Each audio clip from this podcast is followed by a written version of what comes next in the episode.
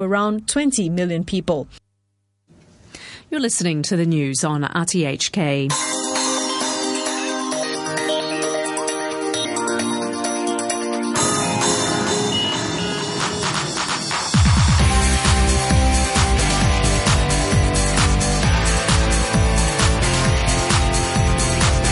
Good morning and welcome to Money for Nothing. I'm Brian Curtis. The U.S. economy grows 4% in the second quarter, much better than expected. The Fed stands pat, saying there's still a lot of slack in the labor market. And Argentina defaults on its debt. Well, a selective default in the parlance of Standard & Poor's. Also, Alibaba is reportedly interested in Snapchat to the tune of $10 billion and the HKMA intervenes again. It's almost every day now, and it's in the billions of US dollars. Do you understand it? Should you care? Well, we'll uh, be discussing all of these stories with our analysts coming up in a few short minutes. To get us started, a little food for thought. We are not despite what we say about the inflation indicator, we are not reaching our target yet. So we're not ready to do anything. That's the Fed statement as interpreted by Bloomberg's Mike McKee. And a little tease here from Mesirow's Diane Swonk. I think the important thing to remember about this Fed is the core of the Fed is gradualist, good, good, not, but not good enough. And more importantly, although we're going to see a lot of noise from those hawks before the end of the year, I think a lot more dissent before the end of the year. I think it's important to remember the voting committee next year is significantly more dovish and leans towards raising rates later rather than earlier. So there, there was uh, one of the uh, voting members who didn't go along with the decision, a dissent, as it's called. We'll talk about that in a couple of minutes, uh, and uh, more discussion about the Fed. If you don't like, st- um, you know, commentary about the Fed, you're probably not going to like this program because there's going to be quite a bit. But also, is Snapchat worth ten billion dollars? This being Alibaba, it might open the doors to Snapchat in China in the ways that some sort of Chinese blessed companies are allowed to do business in China where companies like Facebook and Google are not. So that's Cory Johnson of Bloomberg. A little discussion on that later in the program, and we'll also feature it in our Tech in 2 at about 845. Our guests on the show this morning include Andrew Kosser of DZ Bank on market news, including most of the above. Also, Peter Lewis of Peter Lewis Consulting will be along, and Tom Gaffney from Jones Lang LaSalle. He'll be along to discuss the impact of property or on property uh, from Hong Kong's retail sales. And we'll be getting the latest Hong Kong retail sales this afternoon at 4:30. Consensus, by the way, is for the number to be down 5.1% for June from last year. Here's how markets are turning now. In Australia, the uh, ASX 200 is down three points at 56.11. Seoul is flat, uh, moved to the downside of just less than one point. Japanese stocks, though, are higher. The dollar yen is at 102.84. The euro is at $1.33. So we see a pretty significantly weaker euro now against the dollar over where we were, say, two weeks ago. And the pound is now trading at 13 Hong Kong dollars and 10 cents. Okay, some of the news flow and then bringing in the guests. On Wall Street, stocks were little changed, but with a slightly upward bias for the broadest indicator. Better than expected economic growth was offset by weaker earnings and the Fed's decision to keep on tapering.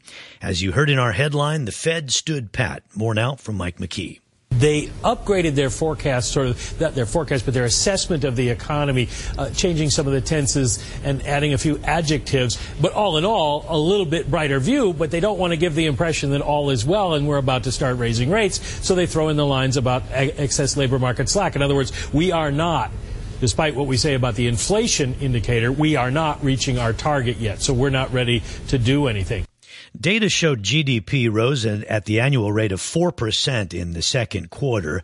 That was pretty significantly higher than what was expected. And GDP was revised to minus 2.1 in the first quarter from minus 2.9%. It all seemed to confirm the Fed's view that a first quarter contraction was transitory. However, the Fed is still concerned about labor.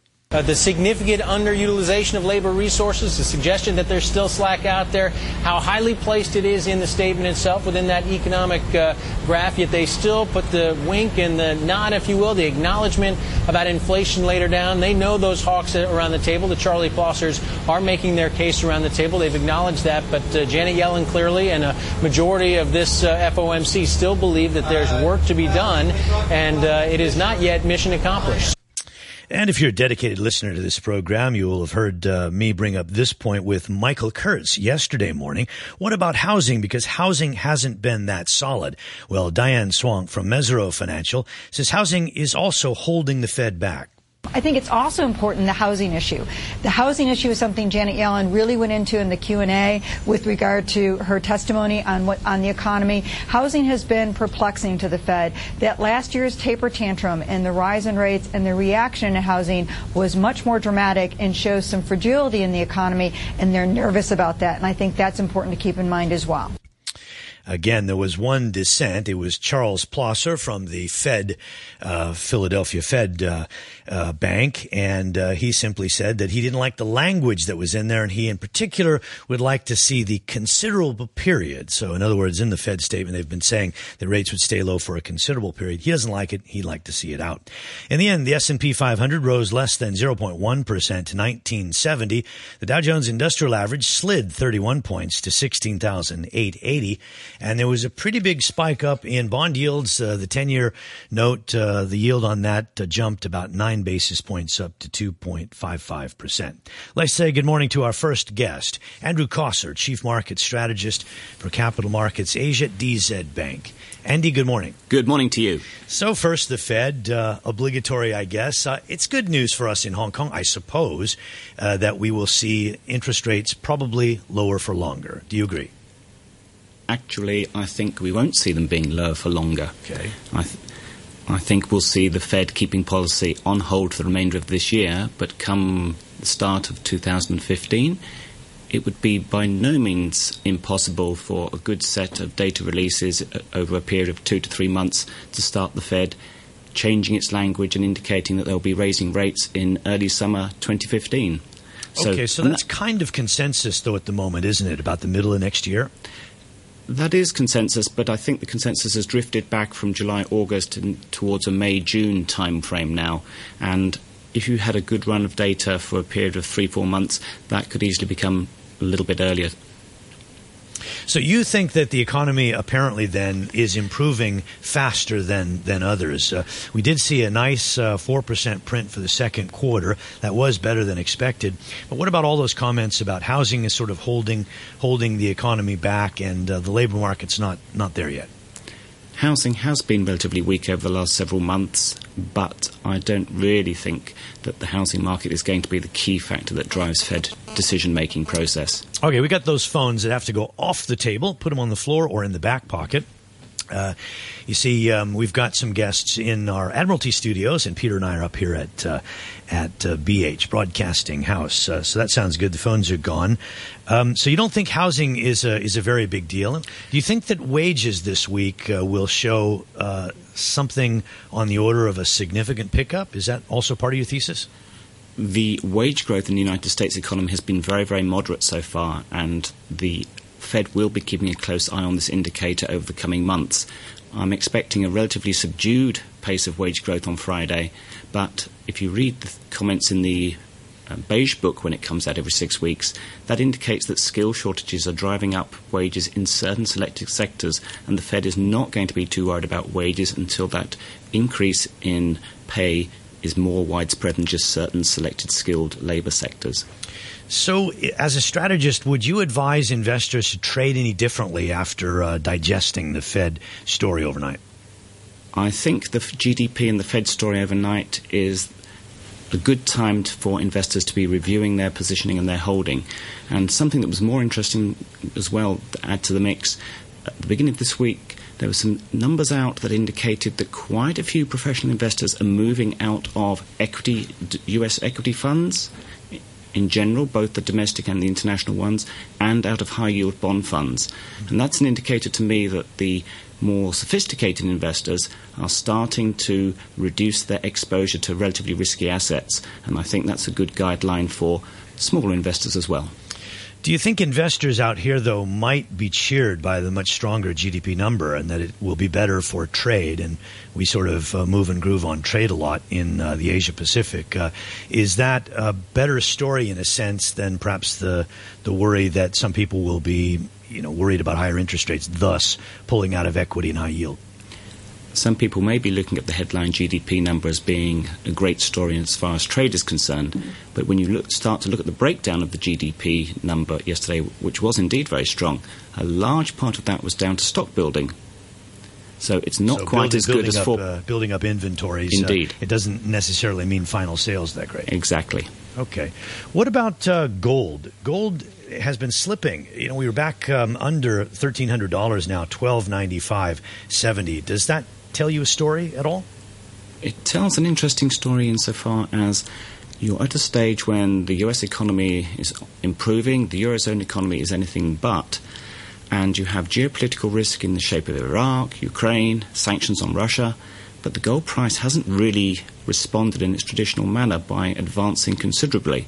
So I think investors are relatively relaxed about extreme risk and therefore they're not buying gold in significant quantities at the present.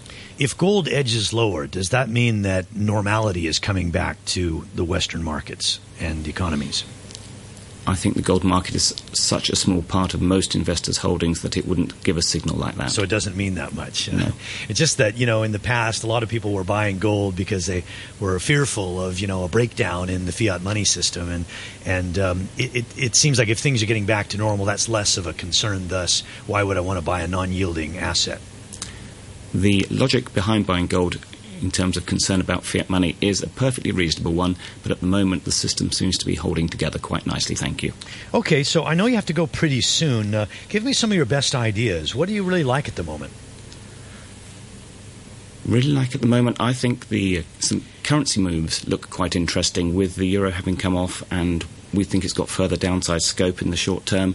The pound looks as if its best days are behind it for this year, and that's another one that could soften against the US dollar in the days and months ahead, even though the Bank of England is starting to make hints about raising rates. So you'd go in the long, medium term. long, long, the dollar would be a good solid trade for you. I, I think that's a reasonable position to have uh, heading into the, the autumn. Yes anything having to do with Hong Kong and China? I, I, I know that uh, you kind of specialize in currencies. I, I headlined, uh, you know, that the HKMA was intervening again. It's been every day this week, and it's probably been eight or ten times now in total to keep the Hong Kong dollar from appreciating past the 775 um, strong bound of the convertibility um, range.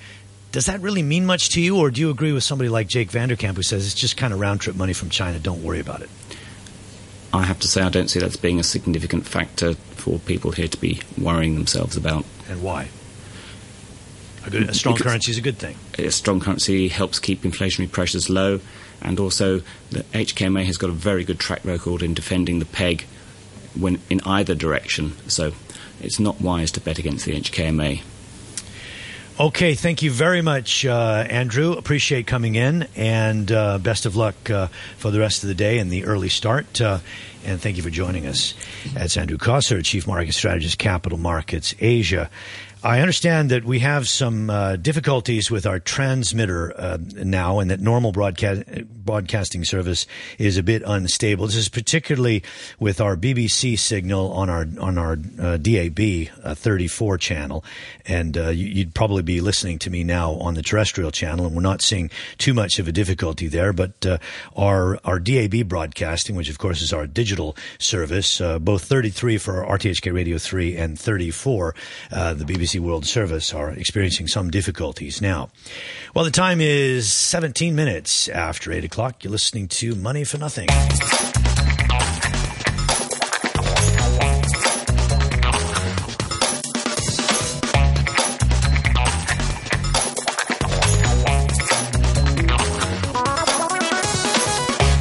Very good morning to you. Thanks for joining us here on the program. We've been looking at the Fed so far this morning and the much stronger growth in the United States. Uh, and another story that caught a lot of investors' attention overnight, Standard & Poor's declaring Argentina in default after the government missed a deadline for an interest payment. The South American country couldn't pay some $539 million that was owed to bondholders.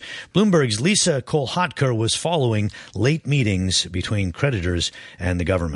Well, it's not good news. That much is clear. I mean, there had been some optimism that the two sides would reach an agreement because for the first time, representatives of these hedge fund holdout bond investors and the Argentine government got together last night in their lawyer in the uh, law office of the mediator mediating the dispute, right. and they actually spent quite a few hours together yesterday and were together. When did they start? I heard they were there until midnight. They were there late they met late and they didn't come to a decision, but those talks will continue. And if that is the case and a deal is done, then Standard & Poor's may change its declaration of putting Argentina into a selected default. Well, Snapchat is in talks, according to people in the know, as quoted by Bloomberg. Snapchat is in talks to raise money from Alibaba Group, and the valuation being considered is about $10 billion.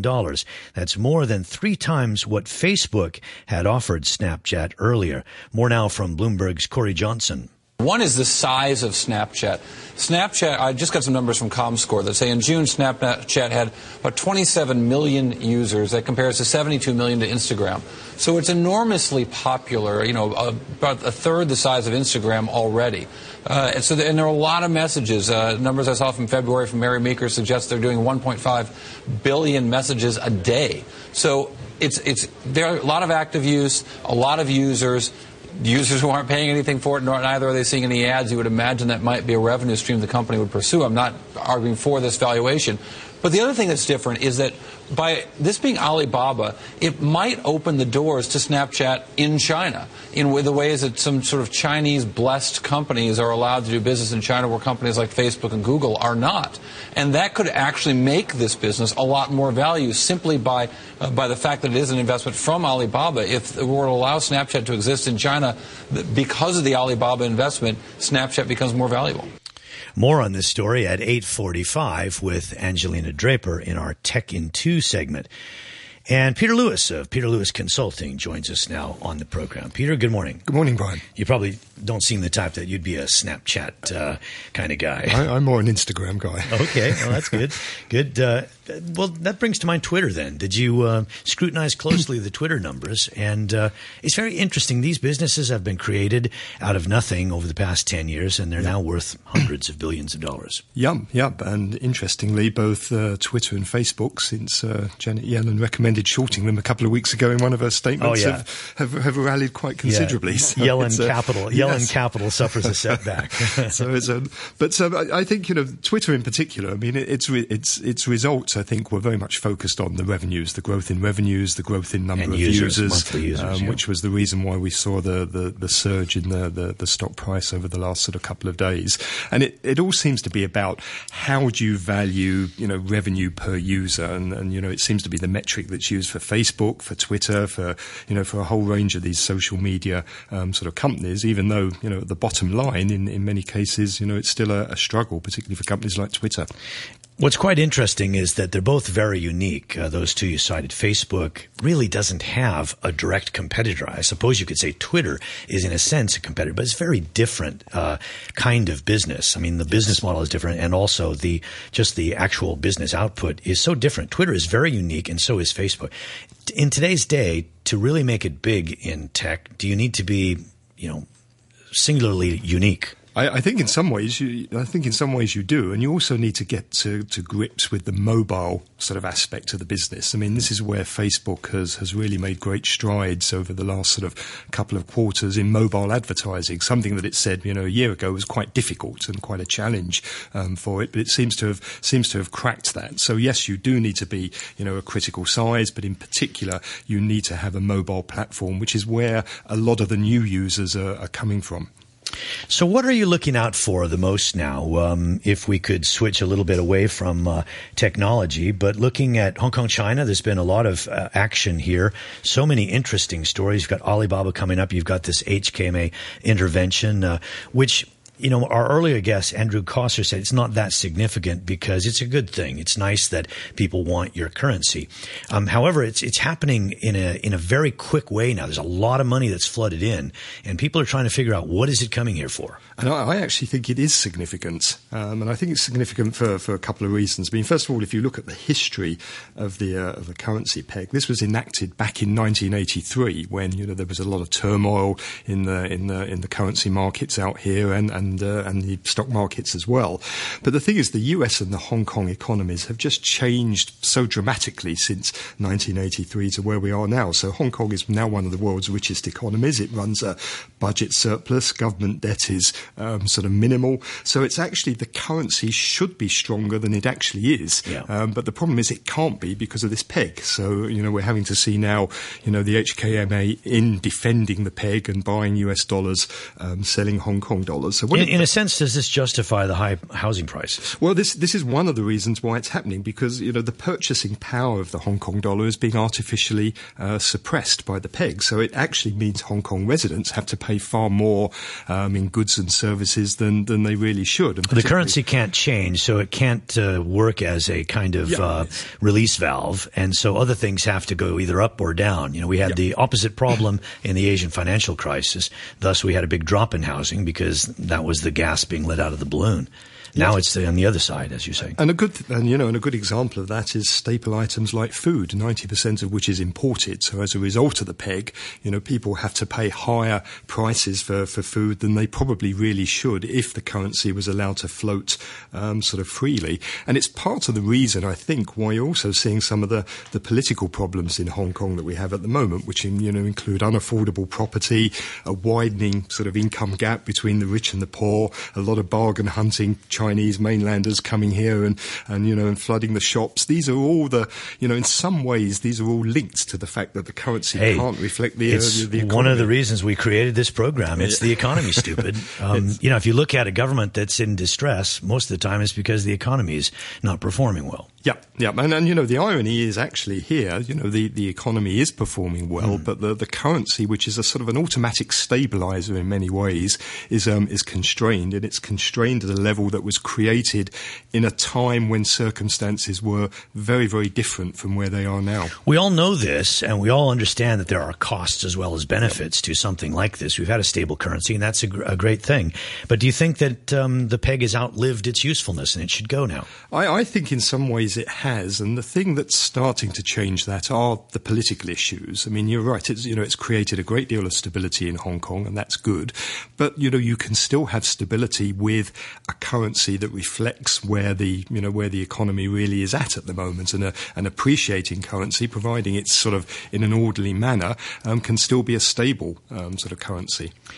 Is it a negative at the moment uh, that the HKMA is having to do this? Um, you know, other than some of the points that you've made, does it carry a lot of concern for the average person.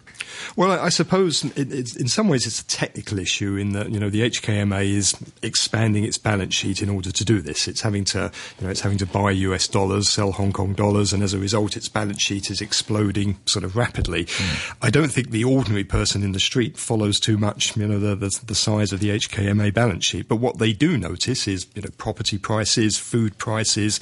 These are the things that you know really affect them, even if they don't necessarily link that um, to the to the peg, but maybe um, you know there is starting to become more of a realization that this could be part of the uh, the issue that's causing their problems. Is there a very good way to play it as an investor? Well, I mean, the best way to play it is to open a, a bank account in Hong Kong and hold Hong Kong dollars. I think. Um, I mean, I think at the moment, you know, you wouldn't want to bet against a, a Hong Kong dollar um, uh, appreciation. I mean, does that it, all change when rates change?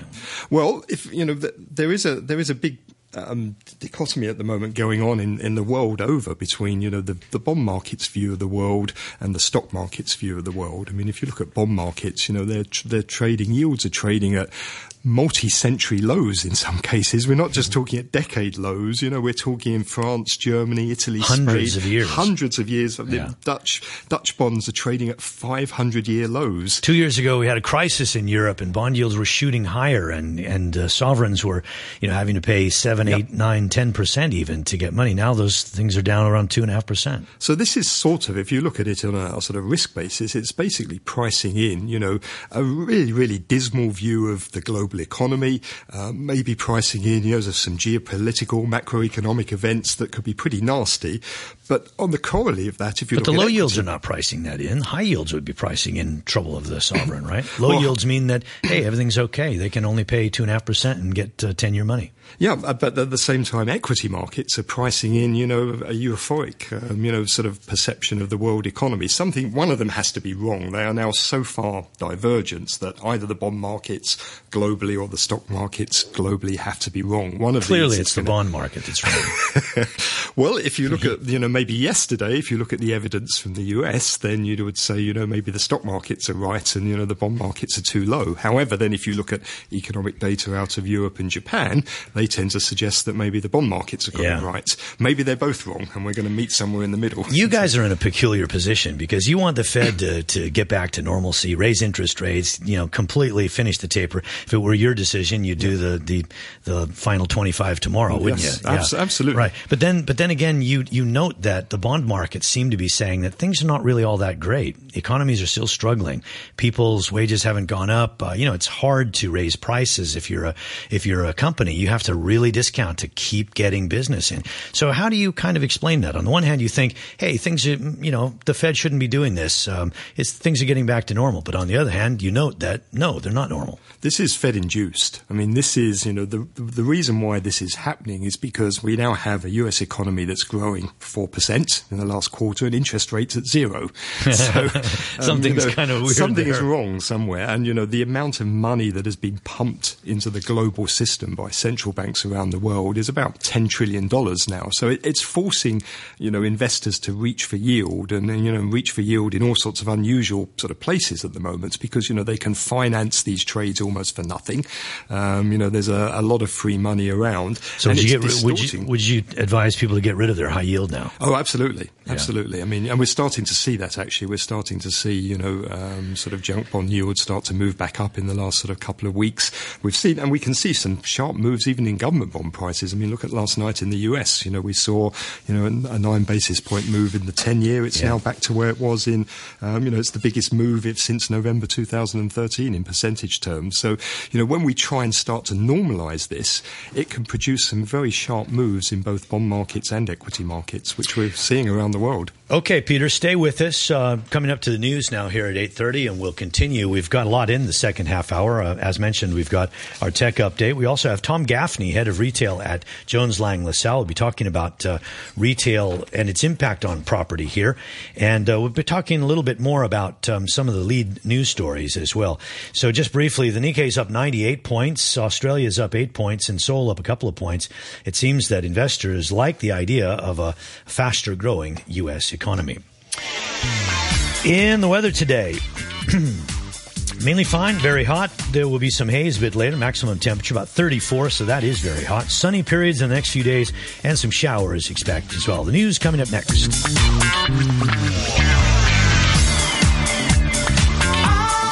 RTHK Radio 3. It is 8:31. The news with Samantha Butler. The UN Secretary General Ban Ki moon has condemned Israel's shelling of a UN school in Gaza, where thousands of Palestinians were taking shelter, as outrageous. Mr. Ban said nothing was more shameful than attacking sleeping children. He demanded accountability for the attack, which killed 15 and wounded many more. Chris Gunness is a spokesman for the United Nations Relief and Works Agency in Gaza. He said there could be no excuse for the Israeli army's actions. We had warned the Israeli army 17 times. We told them exactly where the school was. We told them it was filling up. It was full with over 3,000 people who'd taken refuge for the fighting. And don't forget, these are people who've been told to move by the Israeli army. In spite of all of that, the school was hit. Children sleeping next to their parents on the floor of a classroom in a UN designated area were hit. That is unacceptable. The US has also condemned the shelling. An Israeli government spokesman said the country would apologize if it was proved it was errant fire from Israel, but said its forces were being attacked from the area. For the second consecutive day, more than 100 Palestinians have been killed. Liberia has announced emergency measures to combat the spread of the deadly Ebola virus. All schools are being closed, non essential government workers have been placed on 30 day compulsory leave, and some communities have been placed in quarantine. Here's the BBC's Tom Afesi.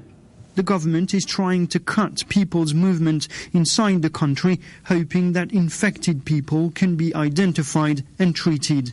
Security forces have been ordered to enforce these new measures. Meanwhile, people have reportedly protested at the construction of a new isolation unit, forcing health workers to treat up to 20 patients at their home. It is unclear how the government will manage to enforce its plan in a context of ongoing suspicion and fear. You're listening to the news on RTHK.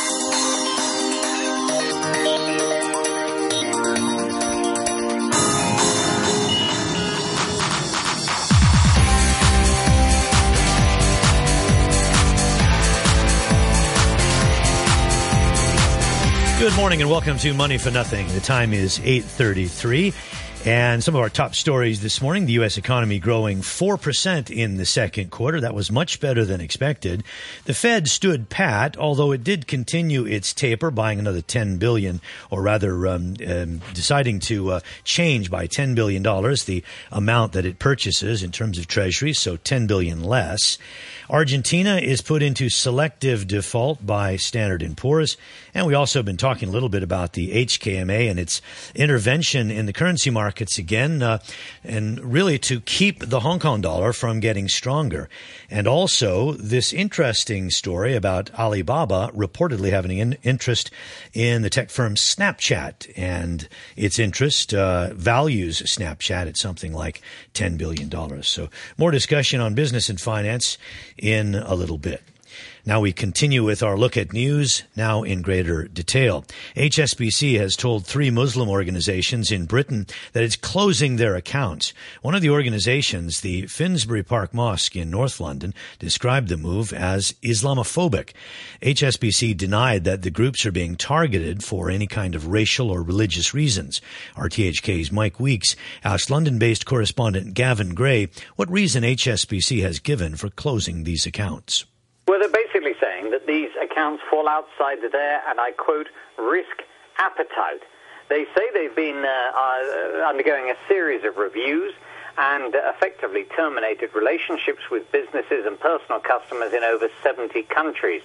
And this follows a fine of almost 2 billion uh, American dollars in 2012 over poor money laundering controls. So while the bank is being very, very careful to say this is nothing about uh, basing a decision on religion, it is not racist, they are saying that they have a, a risk factor with every account and that quite simply some of these accounts are too risky for them. One of the organisations targeted was closely linked to the radical cleric Abu Hamza, who's now in prison in the US. That's right. The Finsbury Park Mosque is one of those. That's in North London. Uh, now, that does a lot of charitable work, but uh, it wasn't that long ago, until 2005, that the mosque was run by a man called Abu Hamza. Now, in May of this year, he was convicted of terrorism offenses in the United States. The uh, mosque says it has no link now to him or the radicalization that he introduced. But of course, some uh, say, well, you know, hang on a minute. Uh, actually, uh, the banks kept supplying, as it were, uh, funds or assistance or support to uh, these various institutions throughout that time. So it's about time they acted. Yes, the uh, Finsbury Park Mosque is, is one of those that's been targeted. Um, but uh, uh, even the local MP to that area, Jeremy Corbyn, says that he's worked with the mosque since it was built. They do a lot of charitable work. And he says he's shocked and appalled by the decision of HSBC. Uh, having said that, of course, uh, you know, along with the Cordoba Foundation, uh, HSBC is perfectly entitled to uh, suddenly say it would terminate a contract or terminate a bank account, uh, quite simply because uh, it no longer considers the the relationship to be sound.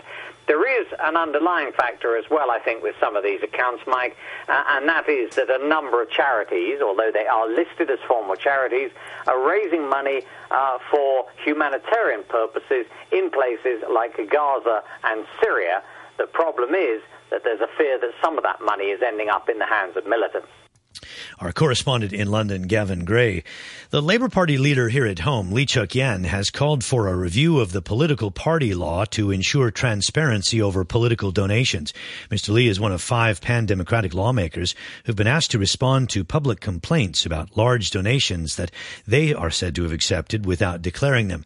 Mr. Lee does not deny receiving money from media tycoon Jimmy Lai. The legal rule on uh, declaration of interest is that if there's a personal uh, benefit or personal interest in it, then you have to declare. Um, my understanding is uh, when I receive the money on behalf of the um, uh, uh, Labour Party, um, uh, the, the, the, the money uh, is for the Labour Party, and I have no personal interest uh, in the whole donation. And over the whole, and, and also I, I, I de facto do, do not uh, have, have not um, derived any uh, any benefit from it. So uh, my understanding is, in that case, I, I don't have to declare uh, because it's not my personal, uh, it's not a personal donation to me. Are you prepared to provide documents to LegCo to support uh, your uh, assertion there that the money went uh, to the party and that you were just acting on the party's behalf? Yeah, I'm ready to um, uh, show it to the document to the uh, committee because, uh, of course, I'm willing to cooperate with committee, and uh, and I believe that uh, the committee uh, will have to look into the the, the, the rules and to see whether you know receiving donation on, on behalf of party has to be declared. I think it's a good thing that uh, this can be clarified and so that there can be guidance for all electrical member in the future. Would it be better, though, for donations which are intended for a political party to be made directly to the party itself rather than through somebody connected with the party? Yeah, on, uh, you know, look, uh, looking back, of course, uh, now, uh, I think, of course, it's better to have it, uh, the donation com- to the party than that, that would really don't uh, have any uh, uh, um, um, implication on the personal the person concerned, then I think it's of course it's better. So I, I I think for for us, I think to for the future, it would be uh, more advisable to for any donation to directly uh, uh, to direct to the party. Labour Party leader Lee Cheuk Yan. The time is now 20 minutes before 9 o'clock. Ebola has now claimed nearly 700 lives since the outbreak in West Africa began earlier this year. Many doctors and nurses are among the victims. The worst affected countries are Sierra Leone, Guinea, and Liberia, which has just announced the closure of all schools and the quarantining of several communities. Liberia's information minister, Lewis Brown, has called for assistance from the international community we need all the help we can get on our own. None of us in the three affected countries can cope with this matter. We need uh, uh, sanitation experts. We need those with uh, experience in having fought uh, hemorrhagic fever to come and assist us. And we need personal protective equipment. We need everything that uh, can be used to fight this. In Hong Kong, a leading viro- virologist says that there's no need to panic over the Ebola outbreak. Professor Malik Peiris from the Hong Kong University School of Public Health was speaking after a newspaper had said that a woman who fell ill after visiting Kenya was suspected of having Ebola. The government dismissed the report but has announced measures to guard Hong Kong people against the deadly virus. Professor Peiris spoke with RTHK. Ebola is not a very highly contagious infection, such as influenza, for example, which is spread uh, through coughing, sneezing, through the air. Um, of course, there's an outbreak going on in West Africa, in Guinea, Liberia, and Sierra Leone. But uh, by and large, uh, transmission occurs through cl- very close contact, um, either within hospital settings or within family settings, which is body fluids and secretions coming into contact with uh, uh, the the, sus- the another person's eyes or mucous membranes or cuts uh, in their hands. Um, so it, it is not that contagious. However, um, you, you need to have good infection control precautions to, to prevent transmission, and this is exactly what the hospital authority has highlighted. Uh, and secondly, at the moment, uh, the cases largely are in three countries in West Africa that is, Guinea, Liberia, and Sierra Leone. And fortunately, there isn't that much traffic from that part of the world to Hong Kong. But of course, um, there has been one case where a, a person from Liberia, a, patient, got onto a plane and ended up in Nigeria and, and died in Lagos. So clearly, Hong Kong being a travel hub has to be careful. That's Professor Malik Peiris. The hospital authority says anyone who comes down with fever within three weeks of arriving back here from Guinea, Liberia, or Sierra Leone will be sent to Princess Margaret Hospital for rapid blood tests. The time is now 17 minutes before 9 o'clock, and this is Money for Nothing.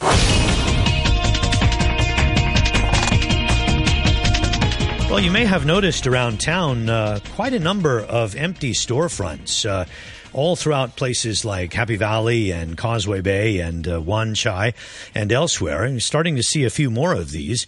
And Cushman and Wakefield says that there are 128 shops in Causeway Bay that remain vacant this month. That's up some 56% from 81 back in December. Yet rents still haven't been dropping much. Tom Gaffney, head of retail at Jones Lang LaSalle, Hong Kong, joins us. Tom, good morning. Good morning, Brian. And thank you for being patient and staying with us. Uh, we're in our extended format now of an hour.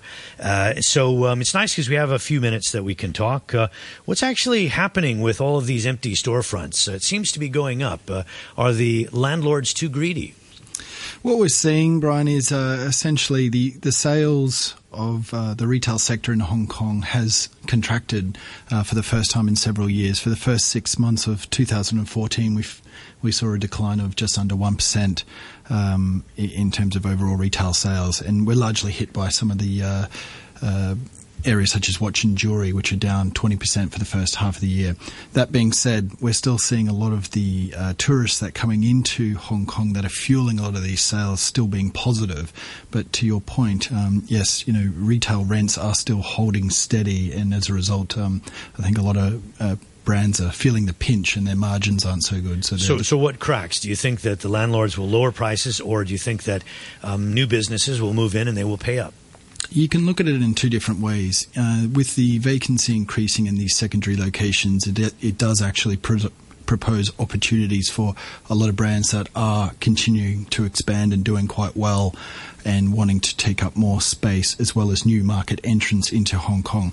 However, um, what we will likely see is that the secondary locations within Hong Kong, non-core retail districts, will likely see a rental drop between now and the end of the year, and that should sort of foresee to continue throughout the years to come. However, core markets such as Central, Tsim Sha Tsui, Causeway Bay will likely hold steady, and in particular, malls will likely be the winner over the next six months. I just noticed in the paper today that um, analysts were saying that malls would be suffering in China, but you say that they will hold up okay here. That's right. I mean, if you look at um, the, the, the, key malls within Hong Kong, um, they're very well managed, very well uh, laid out, and in particular, their tenant mix strategies are very, very strong. As a result, the tourists typically flock to those areas, and sales are usually stronger in those locations. Therefore, I think in terms of a rental policy, they will be able to sort of hold steady. So, is it a mistake for mall owners, or even for um, you know landlords that control an area, like for instance Hysan and Causeway Bay, is it a mistake to go with too many uh, you know retailers in the same area, like too much luxury? It's just people get saturated. Not particularly. It's all it's all in terms of supply and demand, and you know every retailer, every sector seems to have its day in the day in the sun. Um, at the moment, unfortunately, the you know due to certain changes in policy in China, a slowdown in the sort of wealthy spending tourists coming to Hong Kong, we're seeing more of the day trip type tourists. Typically, a day trip trip type tourist will um, only spend about two and a half thousand Hong Kong dollars versus, say, nearly seven thousand Hong Kong dollars of someone that will stay overnight. So a lot of the watch and jewelry sector are suffering because of that. Um, but as a result, brands, you know, in the fast fashion sector, department stores, cosmetics are benefiting greatly from it day trip type tourist. You yes. give yourself a tongue twister on yeah, the radio. You're a gutsy man. Um, so investors' ears would have popped up when you you know you're talking about uh, people's day in the sun. Whose day in the sun is it going to be over the next six months? Um, you know, our in-house view is that you know over the next six months, the winners will really be the fast fashion brands. Um, we're seeing a, a, diversification in the type of sophistication of the customers that are shopping in Hong Kong. They're so what is that like Zara and H and M? Exactly. Yeah. You know, so your Zara's, your H and M, your Forever Twenty Ones, Marks and Spencers. These are the type of groups that will continue to uh, do very well in Hong Kong and continue to flourish. We're seeing double-digit growth in that sector in the first half of this year, and that seems to be continuing month on month. Whereas a lot of the other sectors are either flat or negative. So. Um, for our in-house view is that over the next six months, it, the winners will likely be the fast fashion sector as well as cosmetic. How does you know the Fed movements overnight and the idea of interest rates possibly going up? How does that factor into your view over the next eighteen months? Well, it will probably affect more so um, the single shop owners in these uh, districts in the core markets would have, which would have, you know, probably paid considerable amounts of money for their stores in, uh, you know, over the last few years.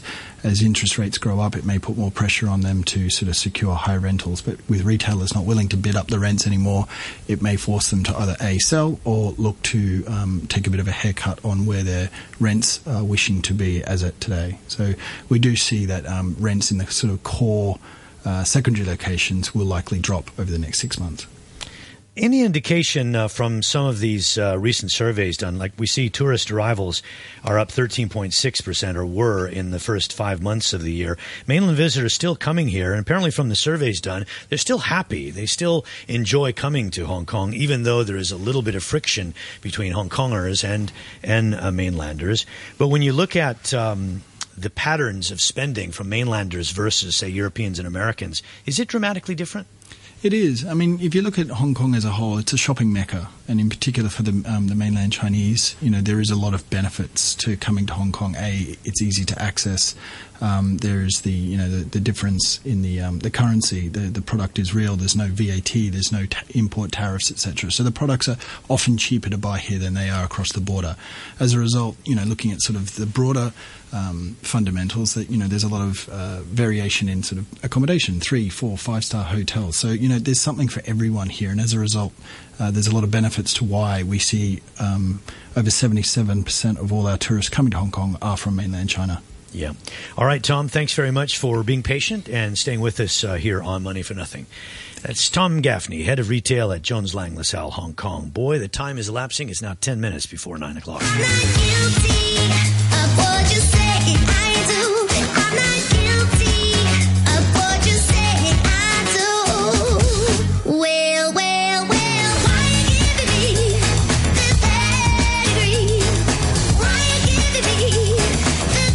Just a little time to catch our breath and uh, flow into the next segment, our Tech in 2, and we're joined by Angelina Draper. Good morning. Hello there. Hello. The company behind the mobile app for disappearing photo messages, Snapchat Incorporated, is in talks with Alibaba Group Holdings and other investors for a round of financing that could value the startup at $10 billion. Snapchat currently makes no revenue and bewildered investors when the company refused a $3 billion acquisition offer from Facebook last year. Simon Mansell, CEO of TBG Digital, says a tie up with Alibaba could be huge for Snapchat. If they can take uh, Snapchat out to the 1.4 billion people that are in China, um, it could be quite a scary prospect for um, the networks which don't currently have access there. Uh, they already have the investment in Weibo, which you know is not a majority, but is also a, a decent stake, and so you know it just gives them a few different bets on Weibo, which is similar to a Twitter, Facebook. Um, combination, and then Snapchat, which is a you know slightly different approach with the you know the messages that disappear. So I think that it could be it could be huge. Just one day after Indian online retailer Flipkart secured $1 billion from investors, Amazon announced plans to invest twice that much in its Indian business. Both companies are fighting for a share of a market estimated to grow to $22 billion by 2018. Amazon CEO Jeff Bezos said that there was huge potential in India before adding, with this addition, of $2 billion, our team can continue to think big, innovate, and raise the bar for customers in India. Yelp reported strong second quarter earnings, beating expectations to post revenues of 88.79 billion, excuse me, million dollars and profits of 0.04 cents a share. Analysts had expected the business review site to lose 3 cents a share. Compared to the first 6 months of the of last year, this year's first half saw revenues rise 63%. And Hilton Worldwide is launching a mobile app that allows guests to check in and even choose a specific room through a mobile and web based floor plan. Guests will also be able to purchase room upgrades and request special amenities to be delivered to the room. Checking out will also be possible through the app in the future. The company says the digital check in and room selection will be available in over 4,000 hotels worldwide by the end of this year. Angelina Draper with our Tech in 2.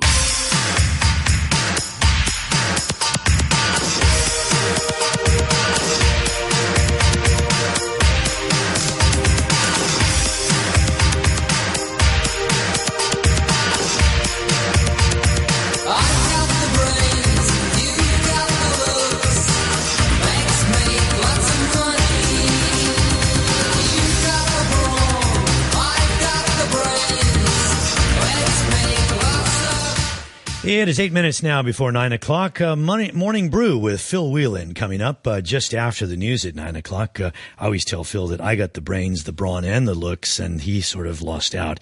But uh, he, of course, sees it differently. So join Phil Whelan with Morning Brew just after the news at nine o'clock. And Peter Lewis of Peter Lewis Consulting is still with us here on the program, being patient. Thank you, Peter. So we talked a little bit about the HKMA, the Fed. Um, we ran a report on Argentina. It is in this kind of sovereign, temporary sovereign debt default, the third in three decades. Uh, is this a big story for international investors or, or not so much? It could be. Um, th- this is a strange default because you know Argentina has the money to pay, it wants to pay, it's deposited the money in the Bank of New York Mellon, except a U.S. court order is stopping that being distributed to uh, to the creditors. So this is a slightly unusual situation, and it's certainly not going to be as catastrophic as the default in 2001, which was you know plunged the economy into recession. We had 25% unemployment. So this is going to be on the scale of maybe not that important to could be bad. The risk is always, though, that, you know, in, in a world that we live now where the, the, the global financial system is just so interconnected that you can never be quite sure how something like this is going to have an impact on someone somewhere else and cause The- a problem. the butterfly flaps its wings. Yeah. Yeah. So I, I think, you know, I think the holdout investors, you know, uh, are also in a little bit of a difficult situation because they've been fighting to be paid now for what 13 years and still haven't got any money, and their only weapon is actually sort of threatening default. But of course, once it happens, you know, they really have no other sort of levers and buttons to push here in order to, to get their money. So there is an incentive on them as well, on the holdouts, to really try and come to a deal. Otherwise, the result is they're never going to be paid after you know 13 years of sort of litigation. So that is a potential problem. Uh, what about Banco Espírito Santo in Portugal? This is also a problem. I mean, BSI is uh, is the, the largest bank by assets in uh, in Portugal, and uh, it's, it's quite a complicated structure. But in effect, the, there are three sort of holding companies above it, which have now all gone into bankruptcy protection um, in Europe. And then last night. After the close, Banco Espirito Santos revealed a, a five billion dollar um, loss, and in effect has wiped out its uh, it- it- its capital reserves, and its cap- tier one capital ratio has now fallen to five percent, which is below the regulatory minimum of seven percent. So it now has to go and raise money, um, and it has to go and raise money in what is quite a difficult environment uh, for it to say to say the least. And So- again, contagion is a big problem here as well. this is this is going to be a problem because this is a big bank in uh, in Portugal. I mean, the Portugal uh, the Portuguese market, the uh, the PSI last night fell almost three and a half percent and is now at nine month lows. So there is concern in Portugal about what is the effect of a, a large, by Portuguese standards, bank like this, in effect running into difficulties, and what will be the reaction of uh, depositors, and how is the bank going to go and raise this capital that it needs um, to, to to rebuild its uh, to rebuild its balance sheet again. So this potentially could be a, a you know a problem. Okay, Peter, stay with us uh, because I'd like to run a little bit more news, and then we can talk a little bit more about uh, some of the um, geopolitical unrest that has been affecting the psyche of investors, or not affecting. I mean, that's probably been an even bigger story is that markets have held up. Uh, we continue now with our news coverage here this morning. The United Nations has condemned Israel in the strongest terms for a deadly attack on one of its schools in Gaza, where Palestinians were seeking shelter. At least 15 people were killed. Later, there was more bloodshed when a busy market in Gaza was hit. The Israeli government says it's investigating both incidents. Chris Gunness is a spokesman for the main UN relief agency in Gaza. He said that the UN had repeatedly made sure the Israelis knew of the school's location and that civilians were inside. Last night, children were killed as they slept next to their parents on the floor of a classroom in a UN designated shelter. Children killed in their sleep. This is surely an affront to all of us, a source of universal shame. Today, the world stands disgraced. So, what are the Israelis saying? Here's Lieutenant Colonel Peter Lerner of the Israeli Defense Force. We had mortar fire launched from near the school in that area where there is combat taking place, and there was a response there on the ground in the exchange of fire. Uh, we are still reviewing this incident, so I don't have all of the answers, unfortunately, but this is the situation that we understand at this hour the Israel Defense Forces does not target UN facilities. Uh, unfortunately, what we have learned over the last three weeks that time and time again, um, Hamas terrorists have commandeered UN premises. Um, and in at least three instances, they've admitted to having found rockets within their premises. This does not mean that the IDF is targeting them, and I would say we absolutely do not target UNRWA, UN, other international organizations operating in the area. I would say quite the contrary. We are operating in order to facilitate their activity. Lieutenant Colonel Peter Lerner of the Israeli Defense Force. And Russia has described as destructive and short-sighted the economic sanctions announced by Washington and Brussels on Tuesday, which will affect entire sectors of the Russian economy. Nevertheless, the G7 group of industrialized nations says that Russia will face further economic sanctions if it continues to support separatist rebels in eastern Ukraine. Ukraine. Peter Lewis is still with me from Peter Lewis Consulting. Uh, have you been a bit surprised that markets haven't reacted more to these geopolitical tensions? I, I think certainly equity markets, definitely. I mean, you know, equity markets have, have been on a tear and, and, you know, have almost behaved as if there are really no geopolitical risks anywhere in the world and that the economy in the world is, is looking great. And, and clearly that isn't the case. We have a number of, of flashpoints, uh, you know, at the moment. Russia is certainly one of them. Um, the situation in the Middle East is, uh, you know, is, is a terrible human tragedy. Um, so there there are certainly you know things going on in the world that you know that could suddenly come to the fore at any time. But why is it the case that um, it hasn't had a big impact on, say, oil prices, gold, um, other safe haven assets? Well, I think you know liquidity is one of them. Um, you know, there's been so much liquidity flowing into the markets. Um, you know, and, and, banks' sort of balance sheets have been flush with liquidity. That that has really supported all sorts of asset markets. Um, you know, and, and, and that money, which is not flowing into the economy, is instead going into you know various um, sort of asset classes around the world: equities, bonds, commodities. Um, you know, the the whole lot mm. have been moving up in sync because okay. of the surplus of liquidity, and it's sort of masked what's really going on in in the world at the moment. Okay, Peter, thank you very much. Peter Lewis of Peter Lewis Consulting. And that's our show for today. Just leave you with the weather mainly fine and very hot. Some haze expected. The maximum temperature 34 degrees with light winds. The outlook sunny periods and a few showers in the next couple of days. Morning Brew coming up next with Phil Whelan. And the news is next.